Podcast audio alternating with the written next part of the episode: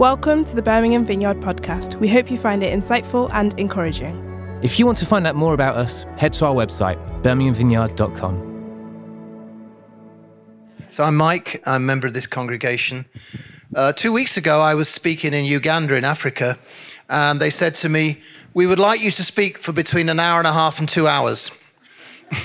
Now, you'll be pleased to know that I am not going to carry on that practice here this afternoon. Africans, they just love long services and they love listening, and they listen all the time and they take notes. So we are looking at the Book of Hosea, which is one of the prophets of the Bible, a person who brought God's word to the Jews at that time, about 600 years before Jesus was born. And his words are recorded in the Bible so that they are relevant for us today. Because when God speaks, it's not just necessarily for that time, but his word has an eternal quality to it. And there's something we can learn from it here today. So we're looking at chapters 6 and 7 of Hosea. And here's what Hosea has to say to the Jews. He starts off. He repeats words that they're saying. They're saying to each other, "Come, let's return to the Lord. He's torn us to pieces, but he'll heal us. He's injured us, but he'll bind up our wounds." They're looking for healing. In fact, in the beginning of Hosea 6, there's three things that the Jews are looking for that are still relevant for us today: healing. Now, we actually in this church believe that God has the power to heal people. Jesus, it says in Matthew chapter 4, went all over Galilee and he healed everybody who was suffering from diseases and illnesses. And he did it then, he can do it now. Now, because we're not quite at the level of Jesus, we don't have a 100% success rate when we pray for healing. We're working towards it. We're not there yet. But we do pray for healing, and we've seen some quite significant healings that have taken place here in this congregation and in the other sites in Birmingham Vineyard, both physical healing and perhaps what's also very important, emotional healing. You know, the hurts and the agonies that we feel inside. God can actually heal them, and he can enable us to face the things of the past without being dragged down and without feeling utterly horrible. God can do a work not just in our bodies, but in our souls and our emotions as well. So that was one thing the Jews wanted. They wanted healing. The second thing in verse 2, after 2 days he'll revive us, and on the third day he'll restore us, that we may live in his presence. They wanted to know that they were in God's presence. And some of you today, you may have felt a bit, some things are a bit different. You know, you felt the atmosphere, or sometimes you feel a bit cold, or you feel a bit hot, or you feel a bit trembly. And that's often the presence of God. When God comes, he interacts with our bodies, and there's often a physical effect. Not always. Sometimes we just feel good. I just felt when we were taking communion, it was just like, oh, this is lovely. I could sit here all day like this. You know, and that is the presence of God. He's here. And just as the Jews wanted the presence of God, his presence is available to us. The last promise Jesus made to his disciples before he ascended into heaven was, "I am with you every single day until the end of the age." Every single day he's with us. Whether we feel good, whether we feel bad, whether we're angry, whether we're sad, whether we're happy, whether we're glad, he's with us. His presence is with us. And the third thing the Jews wanted in verse 3, they said, let's acknowledge the Lord. Let's press on to acknowledge him. As surely as the sun rises, he will appear.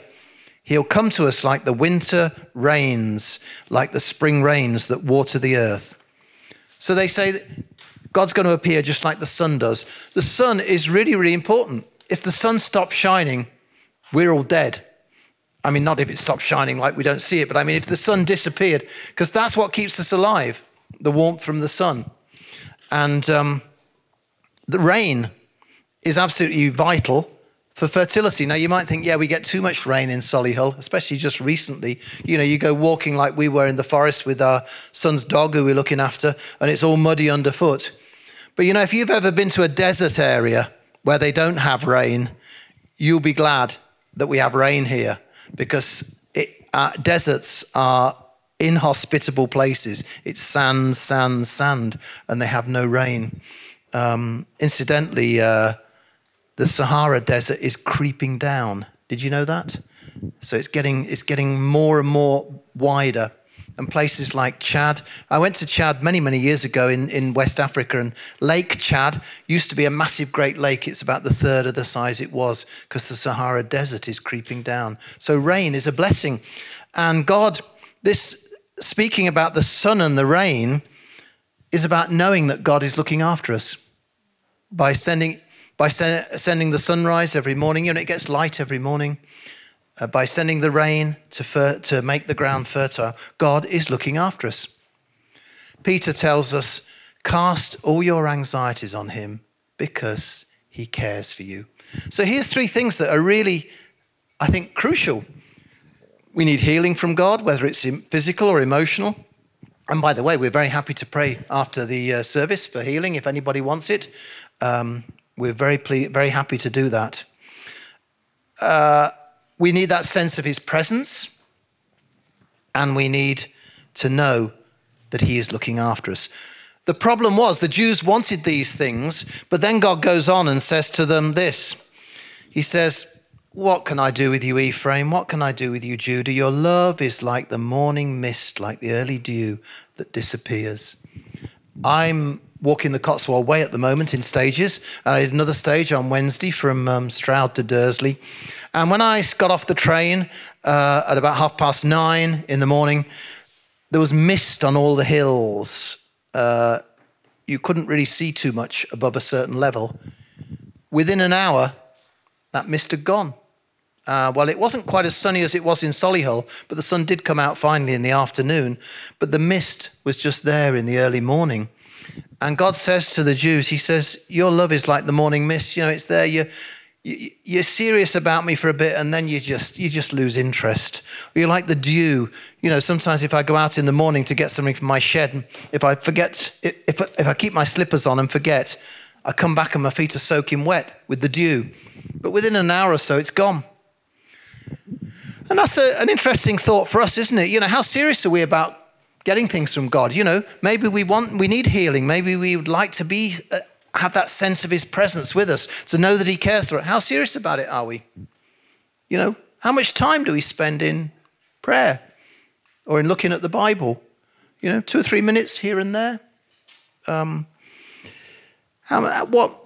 What's church all about? Is it just about meeting our friends and having a good time here and enjoying the pizzas at the end? Or is it actually to come for an encounter with God? If we really want something, we give time to it. I must say I always enjoy watching. I won't tell you which team I support, but I'm a football fan, and I watch the EFL highlights on Quest. And it always amazes me that you have teams in like the 3rd and 4th divisions, and there's people traveling like 200 or 300 miles to go and see their team play, you know? Now that's giving serious time, isn't it? And you wonder, how much time do we give to God? Is it just a snatched minute or two here and there? How serious are we about our relationship with God? It's interesting that they did a survey and they found that the more time people spent devotionally reading the Bible, the closer they felt to God. Interesting. So I want you to spend 3 or 4 minutes looking at these two questions on your tables, if you want to put them up. What do you want from God? What do you want? You know, we said something. There might be some other things that you want from God. And what are you doing about it? So give yourself 3 or 4 minutes, and then we'll come back. Okay. You can carry on your conversations afterwards. Let's move on a bit. So not only were the Jews in Hosea's time, not only were they kind of a bit iffy about what they really wanted from God, but the problem was that their behavior wasn't matching up to what they wanted from God. And God says to them, the problem is when I look at you, all I see is the wrong things, the sin that you do. And here's some of the things that he points out. In verse 9 of chapter 6, he says, as marauders lie in ambush for a victim, so do bands of priests. They murder on the road to Shechem, carrying out their wicked schemes. And you might say, oh, well, that's fine. Well, I've never murdered anybody and not intending to. Well, I hope not. I mean, you might do. I remember when we went to Brazil, we actually met people who had had family members murdered. You know, it was life is cheaper in some countries, and so this is quite relevant. But Jesus gets behind the idea of murder in Matthew in the Sermon on the Mount, and he says, actually, the thing that precedes murder is hatred and anger. Now, who of us can stand up and say that you've never hated anybody or never been angry with anybody? I don't think anybody, probably. And Jesus actually wants to help us with these things. If you do feel there's hatred or anger in your heart, Jesus really can help us take these things away, as I know from my own experience. In chapter 10, he says, I've seen a horrible thing in Israel. Their Ephraim is given to prostitution. Israel is defiled. Prostitution speaks of women being degraded, just being treated as objects, not being treated as human beings. And there's a really interesting story of Jesus in Luke chapter 7. Jesus gets invited to this important man's house, big banquet. The only problem was things start to go wrong when this woman gets through the security guards and finds her way into the room. And she's not just any woman, she's a really bad woman. Everybody knows she's a really bad woman. She's got a reputation in the whole town. Then she does a really shocking thing. She lets her hair down, which in Jesus' day, women should never do publicly. And she starts crying and wiping Jesus' feet with her tears, and then breaks open this bottle of perfume, and the perfume fills the whole room. Now, this important guy, Simon his name was, he's sitting there going, oh, this Jesus guy, he's not very good, is he? Because if he was a real prophet, he'd know who this woman was. But Jesus was ahead of the game. And he says a really interesting thing to Simon. The first thing he says to him, he said, Simon, do you see this woman? He said, Simon, do you see this woman? Because Simon didn't see a woman. He just saw a bad person. He didn't see a woman created in the image of God with the dignity of a human being. And in our sexualized society, so often men are looking at women as sex objects or somebody to fantasize about. Or maybe sometimes we read about even assaults of girls in school. Men need to look at women, and women need to look at men also, not despising them. Each of us is created in the image of God, and we have the dignity of that. And when we interact with anybody, let us see that humanity. Let us, oh, I got a musical accompaniment. It's brilliant. Right. Actually, one church I preached at, halfway through, we got a taxi message through the PA system because it was linked in with the local taxi firm. Anyway. Right. Jesus saw that woman, and you can read in Luke 7 how it all finished up. It's a wonderful story. And he calls us to see each other of the opposite sex as human beings created in the dignity of God. Hosea says to Israel, they practice deceit. Thieves break into houses, bandits rob in the streets. Deceit. So do you say what you mean always, or do you say what you think people want to hear you say? Do you say one thing to one person and another thing to another person? Do you keep your promises? These are all really important things. And then he speaks about our passions. He says in verse 4 of chapter 7, they're all adulterers, burning like an oven, whose fire the baker need not stir from the kneading of the dough till it rises. On the day of the festival of our king, the princes become inflamed with wine, and he joins hands with the mockers. Their hearts are like an oven. They approach him with intrigue. Their passion smoulders all night. In the morning it blazes like a flaming fire. All of them are as hot as an oven.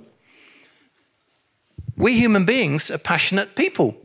Nothing wrong with being passionate. What are you passionate about? You know, I'm passionate about my wife, for example. People are passionate about a football team. I won't ask if there's any Villa or Blues supporters here, or even worse, Manchester United. Yeah. I have a son-in-law who's a Manchester United season ticket holder, so I'm very interested to see what the derby result is today. Anyway, or you might be passionate about a group or about a singer. You know, we'd be passionate about many things, but God has created us as emotional beings. But how are we going to channel those passions in the right direction? Because the Jews of Hosea's time were not channeling them in the right direction. It was leading them into wrong sexual behavior. It was leading them into drunkenness, intrigue, and mockery. Mockery is a really dangerous thing, a very damaging thing. We went to a couple of weeks ago, we went to see a musical called Sinatra by a singer called Frank Sinatra, who probably most of you are too young to have ever heard of. But the people of a certain age, he was actually one of the foremost singers of the 20th century. He sold 150 million records in a time when people didn't buy records that much. And he was the first person to introduce the idea of a concept album. So he was pretty famous.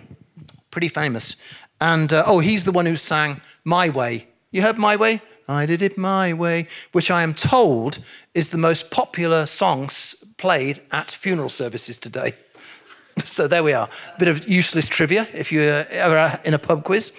But the thing with Sinatra was he was of Italian origin and he was very passionate. Unfortunately, he let his passions go the wrong way. He had a series of affairs which broke up his marriage, and he had problems with anger. He even punched newspaper reporters, which is not a great thing to do if you want good publicity, is it? And his excuse was, oh, well, I'm a hot-blooded Sicilian. Well, yeah.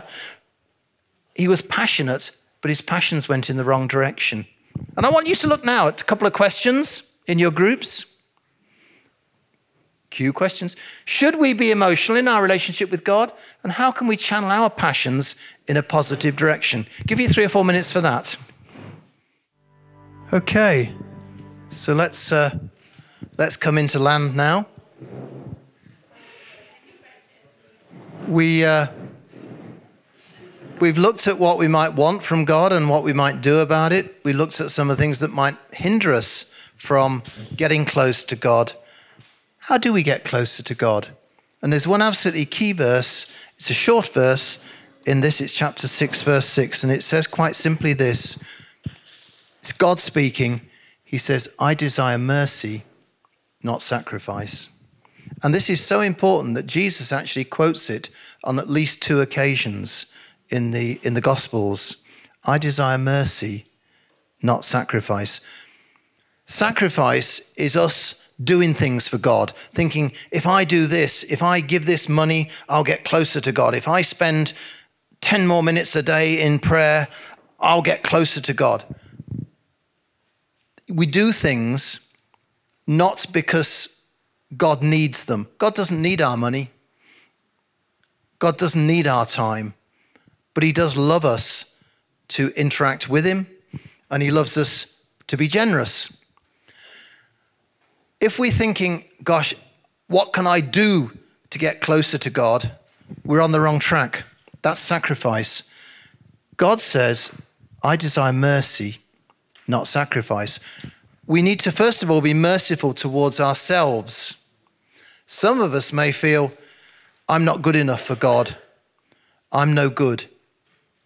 We need to have mercy on us. Some of us on ourselves. Some of us may feel, I've done something that I could never be forgiven for. I can't even forgive myself for it. But there's a great promise in the Bible that says the blood of Jesus Christ cleanses from all sin. All sin, all wrongdoing. There is nothing that you have done that is not able to be forgiven by God.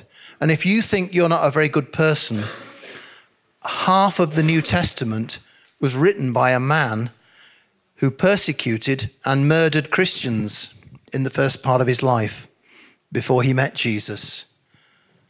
God's forgiveness is far bigger, and God's mercy is far bigger than you would ever imagine. You'd have mercy on yourself. And you need to have mercy on other people in your dealings with other people, because Jesus said, blessed are the merciful, because they'll receive mercy. And, you know, we have to put up with each other, don't we? Let's face it. There's nobody perfect here. You might think you are, but you're not. We all have failings. We all have faults. And some people irritate us, let's be honest, don't they? You know, and this is the opportunity to be merciful to each other. We're all different, and you know, if it wasn't for this church, I suppose we'd never, perhaps most of us would never meet each other. But it's a fantastically diverse group here, isn't it? You know, ranging from about age 9 to 89. You know, I think that's fantastic, isn't it? But it means we were also very different. And in interacting with each other, when we get a bit annoyed with each other sometimes, or people do things that we don't like, there's the opportunity to be merciful towards them. Because when we're merciful to other people, we're able to receive God's mercy. We were studying James recently, and he said, the Lord is full of compassion and mercy. And we see it in Jesus. When Jesus was dying on the cross for my sin and for your sin to bring us back to God, while he was dying on the cross, he said, Father, forgive them. Forgive the people who were putting him to death, the most agonizing death. He said, Father, forgive them, because they don't know what they're doing. That's mercy. That's his mercy. The Lord is full of compassion and mercy, and he wants us to give him. He wants us to receive that mercy. So, what do you want from God? What are you prepared to do about it? Is there behavior in your lives that you need to change, to remove a blockage with God? And are you going to be merciful to yourself and merciful to other people so that you can receive this wonderful mercy and compassion from God and enjoy a relationship with him? The sort of relationship that Rachel spoke about earlier on where we can receive God's love, know that we are loved and able to love. Let's just stand up and just be quiet for a moment and allow God to bring those words home to us. We hope you enjoyed the talk and found it helpful. We'd love to welcome you to one of our gatherings. We meet in multiple locations at multiple times on Sundays, as well as in midweek small groups across the city. More information on all of these can be found at our website, birminghamvineyard.com. Thanks for listening. Have a great day and God bless.